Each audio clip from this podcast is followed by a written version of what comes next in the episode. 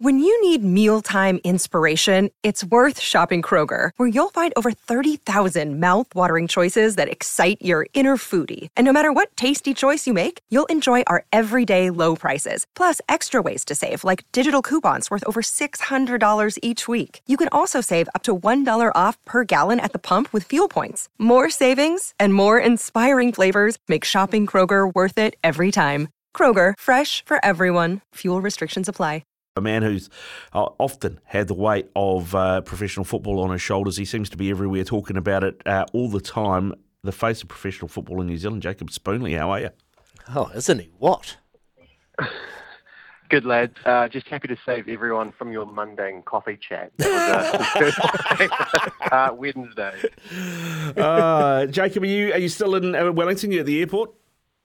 Yes, we're currently in the Rydges Hotel, um, mm. trying to duck and dive and avoid uh, some tourists leaving Wellington. But um, we're leaving this morning. Leaving this morning. All right, mate. Well, it was a good game yesterday. A top of the table clash. I mean, Piney uh, several times referred to it as a, as a game of chess out there. How did you find it, and and how how, how difficult does it make it your job as a commentator when uh, teams are, are being cagey? Yeah, look, it was a game that didn't give us too many highlights. There wasn't really mm. uh, fire. There weren't really fireworks to speak of. But I think Ricardo, it was a huge, huge compliment that the Mariners played, paid rather, a depleted Wellington Phoenix. It, it did mean mm. that we had to kind of focus on um, ancillary and and uh, speculative um, aspects of the game because it did end up being nil-nil, of course. But you could see what each coach was one concerned with because they didn't want to allow the other an option in transition, and there was respect of the threat that they brought. And then two, wanted to ensure that their teams actually had the better chances in the second half. They didn't want to concede a lead, and they realised that the first goal was critical in actually coming away with the result yesterday. And I thought it wasn't necessarily the best game in isolation, but if we mm. get um, another um, confrontation between these two sides, particularly in the playoffs, I think we're going to look back at this game and say this is where they felt each other out. This is where they tried to understand where the weaknesses were. Jacob, defences wins titles. That's always the saying that I was said in, in my teams that I've been a part of. If you get the defence right, you show a lot of heart and desire to, to be defensively sound, you could go a long way to win this championship. Well, defensively, when you think of the Phoenix, they have been defensively impressive this year. What what have you put it down to? Why they've been able to limit, you know, the top scoring side in the league like the Central Coast Mariners to nil? Well, I think there's there's kind of three key points to this, Izzy. And the first is that um, I think Giancarlo Italiano has instilled and infused confidence in the side. He believes in them, and that's starting to um, to affect the players. That there's a lot more confidence in this team. So that's the first part. The second, I think, is the addition of Adam Griffiths, who has come across from Australia as a former A-League player. He was the head coach of Melbourne United in the NSWNPL. He then went up and became the assistant of Western Sydney Wanderers with Marco Rudan, did a great job there, and that's where the Phoenix actually plucked him from. And quietly amongst the group, you're hearing about the manner in which he's setting up this team to be really stubborn they are happy to defend deep and they are happy to frustrate um, when the other team does have a period of sustained pressure.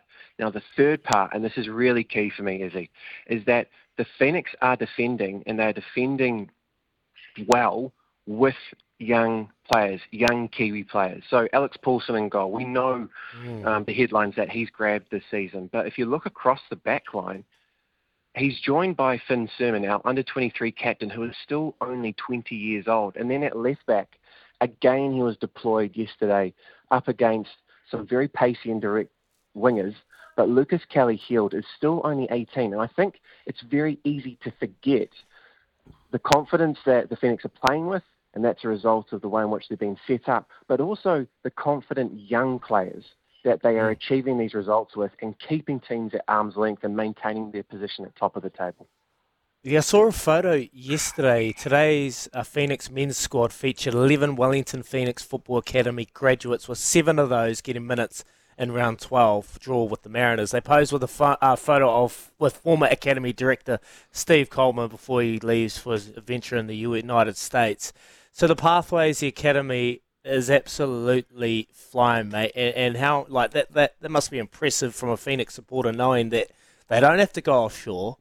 Their own academy is providing and proving to be successful. Absolutely, and I think this all comes down to a plan that was um, provided to the A League around about 10 years ago now. So this doesn't happen overnight, and I think the investment into the mm. academies happened five six years ago. But if we go back to that report, it came from former executive of the Premier League, Richard Scudamore, and he put in place four key pillars that the A League needed to observe. Now, we're not saying they've observed all of them because they've, they've faced their own troubles recently, but first and foremost, he said that the connection with the fans, the way in which you weave clubs into the tapestry of their communities, isn't through the marquee player. It isn't through the player that earns a lot and that can um, that can bring you kind of uh, uh, headlines uh, and and columns in the newspaper. It's actually through the young player that has come up through the community, the player that a lot of fans know and have potentially played against, the hometown boy or girl come good. And what we're seeing, and it's in growing pockets in the A League, because I think you've got to include Central Coast Mariners and Adelaide, um, is that they are starting to reap huge benefit from their academies, and it's great um, that the Wellington Phoenix um, are doing that as well now. And it's a huge contingent of their squad. A lot of credit has to go to not only Steve Coleman, but to Paul Temple, and in particular the Chris Greenacre, because I think they have been the key people that have marshaled these youngsters through their development and the transition into professional football. Mm, yeah, I mean, you can see that with Adelaide. They've just sold, I can't remember the guy's name now, but the keeper, uh, young keeper's just gone to Aston Villa. And uh, last uh, earlier in the season, they sold uh, strike young striker up to Newcastle United as well. So it's definitely paying dividends. And, and that kind of works into my next question, Jacob, and that's about the squads. Yesterday, uh, the, the two benches were very young. In fact, there was only one player on both benches over the age of 23. Uh, you seeing that mirrored throughout the league, or is that just two teams that maybe you've got a few injury issues and and, and things are looking a little thin?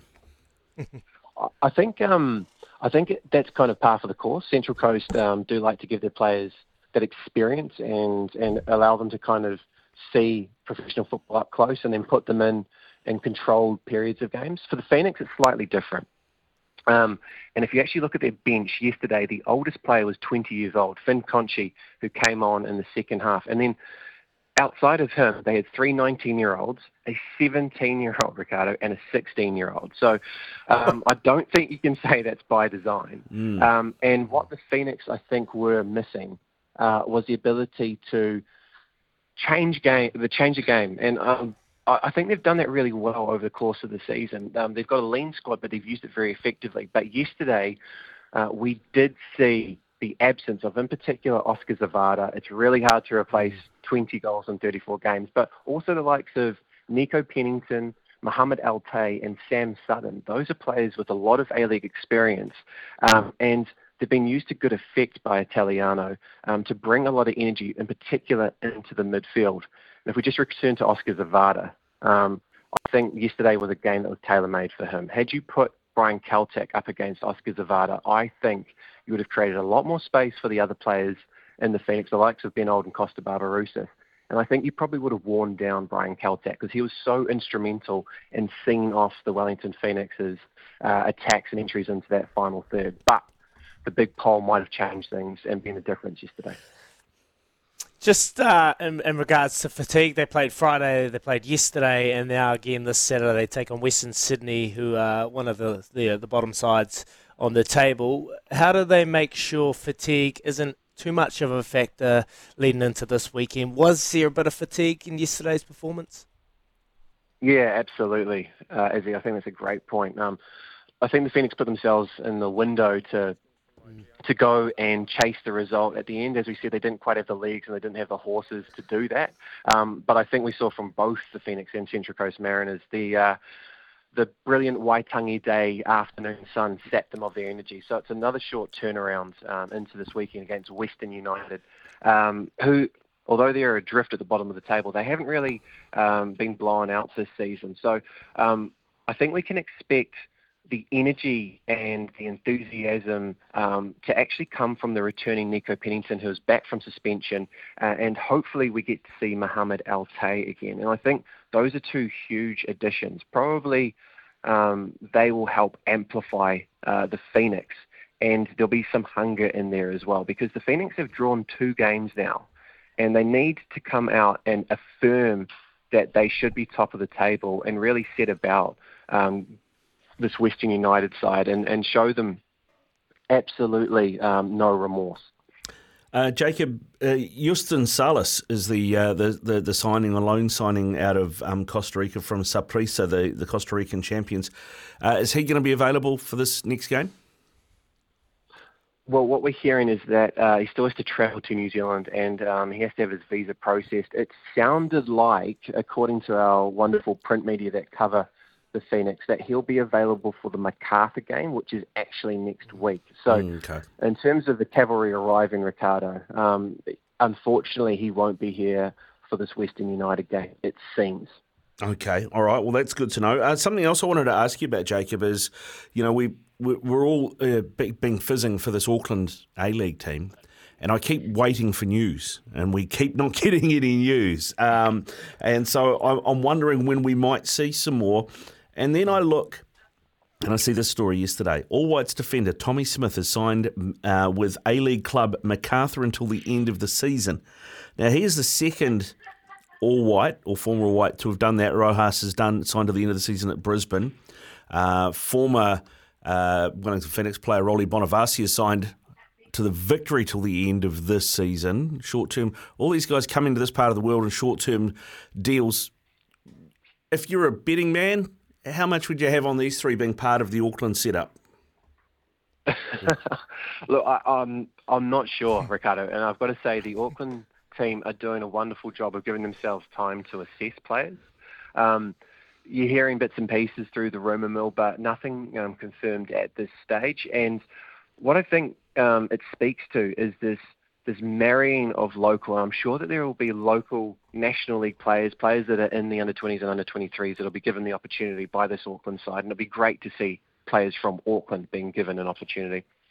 But then there's a secondary market, and this is one that's kind of established over the last couple of years. But there are a number of New Zealand players that are overseas at the moment. Um, and it provides um, a way to build this Auckland team without cannibalising the Wellington Phoenix, which I think is great because it means we're building this pool of professional players that are playing in our own backyard. So, to answer your question directly, have to wait and see what the club does. They've got multiple horses and multiple races at the moment, so I'm sure that their very small team is working around the clock to have not only announcements about stadiums and kits and logos, but also players confirmed. But I'll just uh, round you out with this. Wouldn't it be great if each and every year we had as a fixture, as we do in other codes like the Anzac Day test, mm. Auckland versus Wellington on Waitangi Day, um, a midweek fixture that stands alone and allows us to celebrate our own football. Mate, that'd be fantastic. I mean, we saw the difference it made yesterday. Izzy, I don't know if you picked this up, but the biggest crowd the Phoenix have had all season yesterday by about 3,000. Mm. I, I read that article, and that, that makes a help. They can have a whole, well, pay their wages for a whole season once they get up to around 9,000, I think I was reading. So the, the hunger in there, the desire is there for football. Do you think you'll have the same desire and effect in Auckland there, Jacob? Yeah, I think it will, Izzy. Uh, um, I think hmm. provided mm. that Auckland sees itself represented in the club and on the field, um, Aucklanders will get behind it. And um, of course, they're going to have to use a, a, a current stadium at the moment, but you've seen the way in which the announcement of this team has really pushed things, and it's not only with football. The stadium itself, the conversation about a downtown stadium has reignited. Um, and I think for me, as, as I've said before on the show, it's not just about looking at Auckland and then Wellington. It's about looking at what mm. they can do together because this is quite unique. Outside of Super Rugby, New Zealand mm. doesn't necessarily have – two professional teams um, in an Australian and New Zealand competition. Uh, and it's that key element. It's that kind of that tribalism that you really want to cultivate because I think that's what will stand football alone and allow it to, to mature not only from a on-field perspective, but also from a commercial off-field perspective. Good stuff, Jacob. Thanks very much for coming on this morning, mate. We'll let you Cheers, go and Jacob. grab a decent coffee before you head to Wellington Airport. Appreciate your time. Thank you, and um, yeah, wonderful to save your audience from the uh, flat white versus mocha chat. Jacob Spoonley there with us, absolutely giving it to us. That's great.